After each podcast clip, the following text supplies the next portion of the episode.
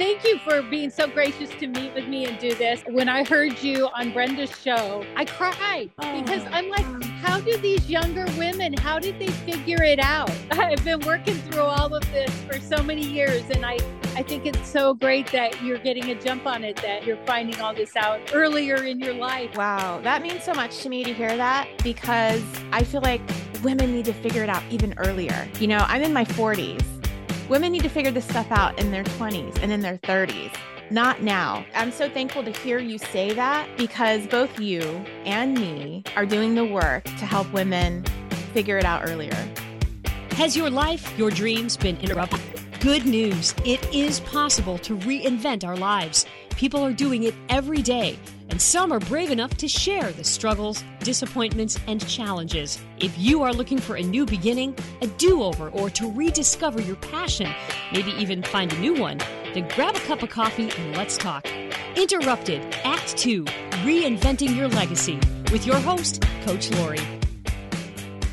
Have you heard If Not Now, When? If not you, then who? Are you being prompted to write a book? To create a podcast? Check out Leaving a Legacy at www.coachlaurie, that's coach, L-A-U-R-I-E, dot com. And let's get started on your second act now.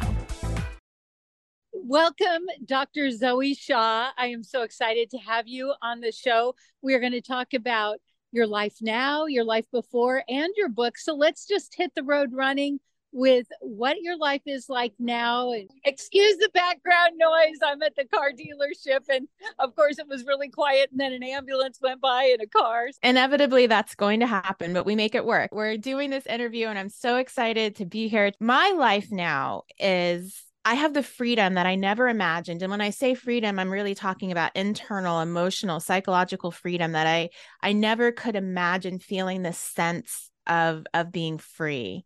I was burdened with so much shame. I was burdened with so many false stories and when I was finally able to let them go, my life is just I love my life. I have my kids and I have work that I am so very passionate about that I love to do.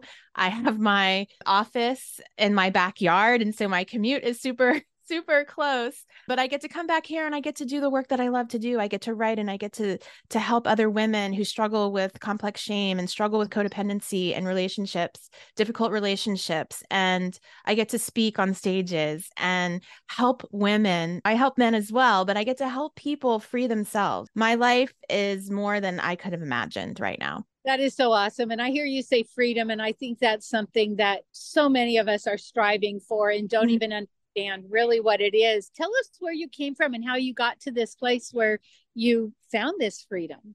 Yeah, well, I'll try to give you a very short version of the story because it is a long story but i grew up in a almost totally white farming community in maryland and i'm a black woman I also grew up in a fundamental Christian home. I developed a lot of religious shame. I developed just a lot of identity issues being so different from people that I grew up with. I ended up becoming pregnant when I was 15, and my parents sent me away. My dad was a, a prominent doctor in the community, and that attached to our Christianity, that was just not going to, to happen in our family. And so they sent me away to a pregnancy home, and I had my baby. I placed her for adoption, and I came back to pretend like nothing had ever happened. And that really, I think, solidified my shame story. And I learned how to kind of carry this secret and this burden. And I did that by overachieving. I was an athlete and I went straight back to athletics. I was track and field athlete and I got a scholarship to UCLA. I did my undergrad, did my master's, did my doctorate. I was a very high achieving feeling like that was going to somehow make up for all of the shame that I had. I was constantly kind of running from my shame. I got married married, had children, and I was also myself. And when I talk about complex shame, codependency is a very big part of it. And I was in a in a unhealthy marriage, but I finally I had two boys, and I finally had my daughter, who in my mind was kind of going to be kind of the thing that exonerated me from having placed my first daughter. And my daughter was born with a genetic disorder. I just had so much grief about that. And I also developed the shame story that somehow God was punishing me because I had placed my first daughter. So I lived with a lot of shame. A lot of it And when, when I talk about complex shame, we take on this shame and then we self-inflict it as well. So there's that concept of hurt people hurt people and I always say hurt people hurt themselves because we take that and we just we just turn it inward. And so that's what I did for many years. Yet I was a therapist and I was helping other people. I came to somehow I think in all of my working and private practice and raising a family and overachieving, homeschooling my kids and trying to do all the things, I really came to a place of of burnout and I came to a place where I really had to face my own demons. Part of it was meeting my daughter again for the for the first time that I placed for adoption. I began to go on my own self care healing journey. And I began to truly look at the things that I was doing to myself. And my father's death also was a big part of that because that's when I let go of the secret and told my family about my daughter. I went on my own journey and trying to understand my shame and why it was there and how it developed and how I could heal from it. And in the process, I also started recognizing same types of patterns in some of my clients.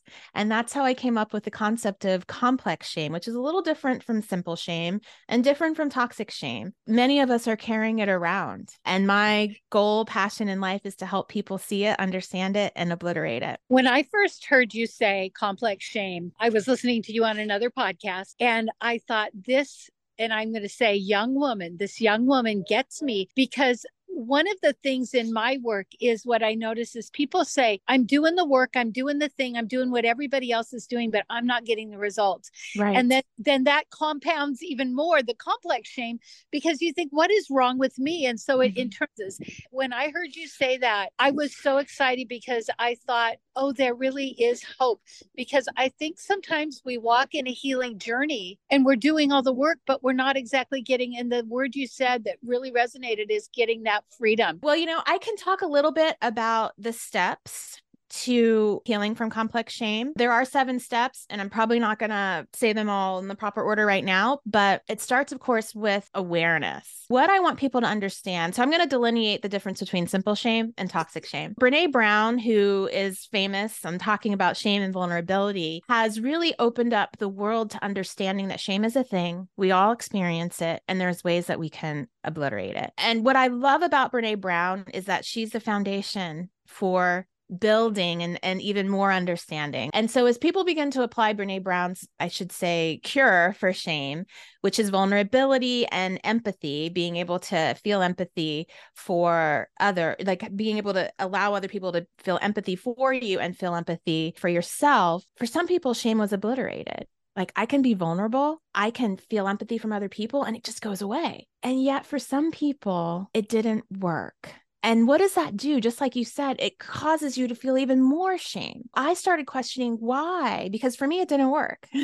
and for some of my clients, it didn't work. And so I started to question why. What I began to understand is with complex shame, which is in some ways developed in a similar way that toxic shame is. So, toxic shame is a shame that is so deeply in, embedded in your foundation of your personality that it's almost impossible to take to get rid of it. And people with toxic shame they are what I call outies. They push their shame out. It's so toxic to themselves that they push it outside. And what they tend to do is develop personality disorders like borderline and narcissistic personality disorder. They are dealing with an immense amount of toxic shame and they are toxic people because they push it out to everybody else. People with complex shame generally have a healthier foundation. So their shame, I like to say it's on top of that foundation. And it's usually about the way that it happens in terms of when the period that it happens in your life, and then also kind of the support systems that you may or may not have. So it develops similar to toxic shame, but it's a layer on top of your personality. It is not the basis of your personality. But what happens for people who have toxic shame is they take all that shame and they turn it inward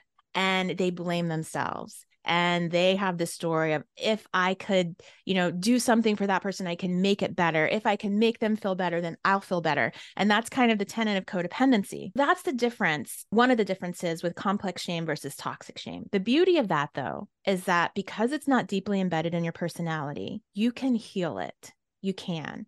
But you can't heal it through vulnerability because what happens is remember I said hurt people hurt themselves? What happens is when you begin to feel that shame, you begin to take it on as your own story and you begin to then inflict shame upon yourself and you can't and, and it's almost like you can't separate it at some point as you get older. You can't separate what did you do to yourself what did others do to you. And then also there are always times when we make choices in the midst of our trauma in the midst of of just our trying to deal and cope with life that we can then blame ourselves for and so I talk about someone who has complex shame might be in a therapy room and they might be talking about a trauma, and a therapist is trying to get them to understand it's not your fault. You need to release that feeling of punishing yourself. And that doesn't work for the brain of someone who has complex shame it just doesn't work. And so you may try to do that, but your brain's saying, but wait, no, you did some things. And it might have been as simple as you fought back or you should or you didn't fight back or you used pepper spray or you didn't or you chose to hurt yourself in that time. You made that decision. And so what we have to do with complex shame is we've got to actually sit and do the thing that feels very counterproductive because it feels like it's victim blaming. But what it, it's doing is it's working with your brain and the way that your brain works. And it's going, okay, let's start to dissect it. Let's start to ask ourselves, okay, what choices did I make that maybe weren't the best choices? What choices did I make, even in that split second, that might have been self harming? And when you begin to acknowledge what you did in the midst of even maybe your own trauma, then you can start to work on forgiving yourself for it. Coach Laurie here. I am not anti aging. I am all about aging gracefully. Did you know we stop making collagen at a certain age? And did you know powdered collagen has to go through your whole digestive system? So I am a big fan of Glow Liquid Collagen. It helps me age gracefully, inside and out. To order, check the link below. By the way, if you order two at the same time, free shipping. Or if you would like to be an affiliate, make a little extra cash, click the affiliate link. And when you begin to acknowledge what you did in the midst of even maybe your own trauma, then you can start to work on forgiving yourself for it. And when you can acknowledge that and forgive yourself for it and separate it, then you're able to make that distinction between what's not mine to keep and what's mine to say, I understand that all all behavior makes sense in its context and for that I forgive myself for the things that I did to myself. And then you work on acceptance. When you're able to do that, you begin to feel such an immense amount of freedom. And vulnerability is a part of it. Brené Brown's step about vulnerability is important because part of that acceptance is being able to speak the thing for which you are ashamed. It's not the healing. The healing really is about forgiveness and the healing is about maintenance. But vulnerability is a part of it. And so, very quickly, so maintenance is a crucial step in healing complex shame because there's internal work that we do to forgive ourselves, to acknowledge, to accept, to be vulnerable. And then the external work is changing our patterns. Because if you're still acting like the same person, if you're still having very low boundaries, if you're still accepting things that you shouldn't accept, if you're still not speaking up, you're not going to be healing. The part of the healing is changing the way you act and behave and show up in the world as a result of your own self forgiveness. So that was just a, a short snippet of the complex shame journey. That is so good. And that's what spoke to me is that part about, but you don't know like you go through the vulnerability and some people are i'm free and then some of us are like oh but you don't know and yeah. so i so much and this is so wonderful and i feel like this is going to unlock things for people that have really been struggling that have felt stuck and they've thought i've done the work. You know it's not like sometimes people don't even know but maybe people that have been doing the work and like you say you're at a counselor they're trying to say it's not your fault. My other podcast is no longer ashamed and we work with survivors of childhood sexual abuse. It's 26 years is the average for somebody to share that information. Right. And I think about those people because that is kind of what they're going through. They're like, you, I didn't fight. I all the things that the shoulds, I guess. Yes. So what's the name of your book? My book is tentatively called Stronger in the Difficult Places. We might end up changing it, but it's called Untangling Complex Shame to Heal Your Relationship with Yourself. Oh, I love that. And mm-hmm. that's the name of your podcast too, right? Stronger in the Difficult Places. Yes. And I love your podcast and I love the people that you've interviewed. I when I found you, I binge listened oh. and I'll tell you this, I teach podcasting and I have to listen to a lot of podcasts and most people are not good podcasters and they're not good interviewers I work in radio. I think you can see Warm 106.9, but you are a very good interviewer and you're you. you get right to it. And I love that. I love podcasts that get right to it. So I love listening to your podcast. I cannot wait for your book to come out. And Dr. Mm-hmm. Zoe, what is it that you really, really want people to know? I want people to know that you don't have to live with a burden of shame. And often you don't feel it on a regular basis. But when it's lifted, you realize how much you've been carrying. And so, what I want for everybody is to feel that sense of lightness when it's lifted because we carry those burdens for years and decades sometimes and we don't realize the effect that it's having on our life but you don't have to continue to carry the shame that is such good news if somebody wants to work with you how do they find you so you can find me at my website, which is which is drzoeshaw.com, D-R-Z-O-E-S-H-A-W.com. And you can also find me on Instagram. That's a place where I hang out the most at same handle, Dr. Zoe Shaw. Thank you so much. Thank you, Laura. And thank you for all the work that you are doing. I'm just, I'm amazed by people like you who are willing to share their stories, to help other people, to not let the things that they've experienced in their life be wasted. So thank you. Thank you for the work that you're doing. Do you have brain fog? Are you exhausted all the time? Do you struggle with depression? How about cravings? Imagine an enzyme that turns sugar into fiber. For a link to order your bottle, email me at lacoach at comcast.net. That's L A C O A C H at Comcast.net. After our interview, Dr. Zoe published her latest podcast, which she had taken a break from Stronger in the Difficult Places, Dr. Zoe Shaw. If you want to look that up. When healing yourself doesn't heal your relationship, and she calls it her divorce story.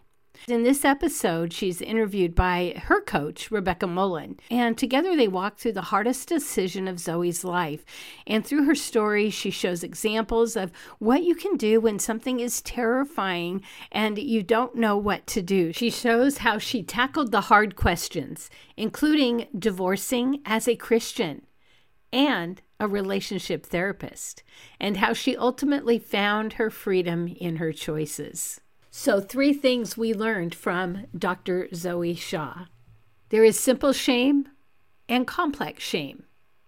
If you do the work for simple shame and you feel more shame, you might have complex shame. And the good news is there is help and there is healing.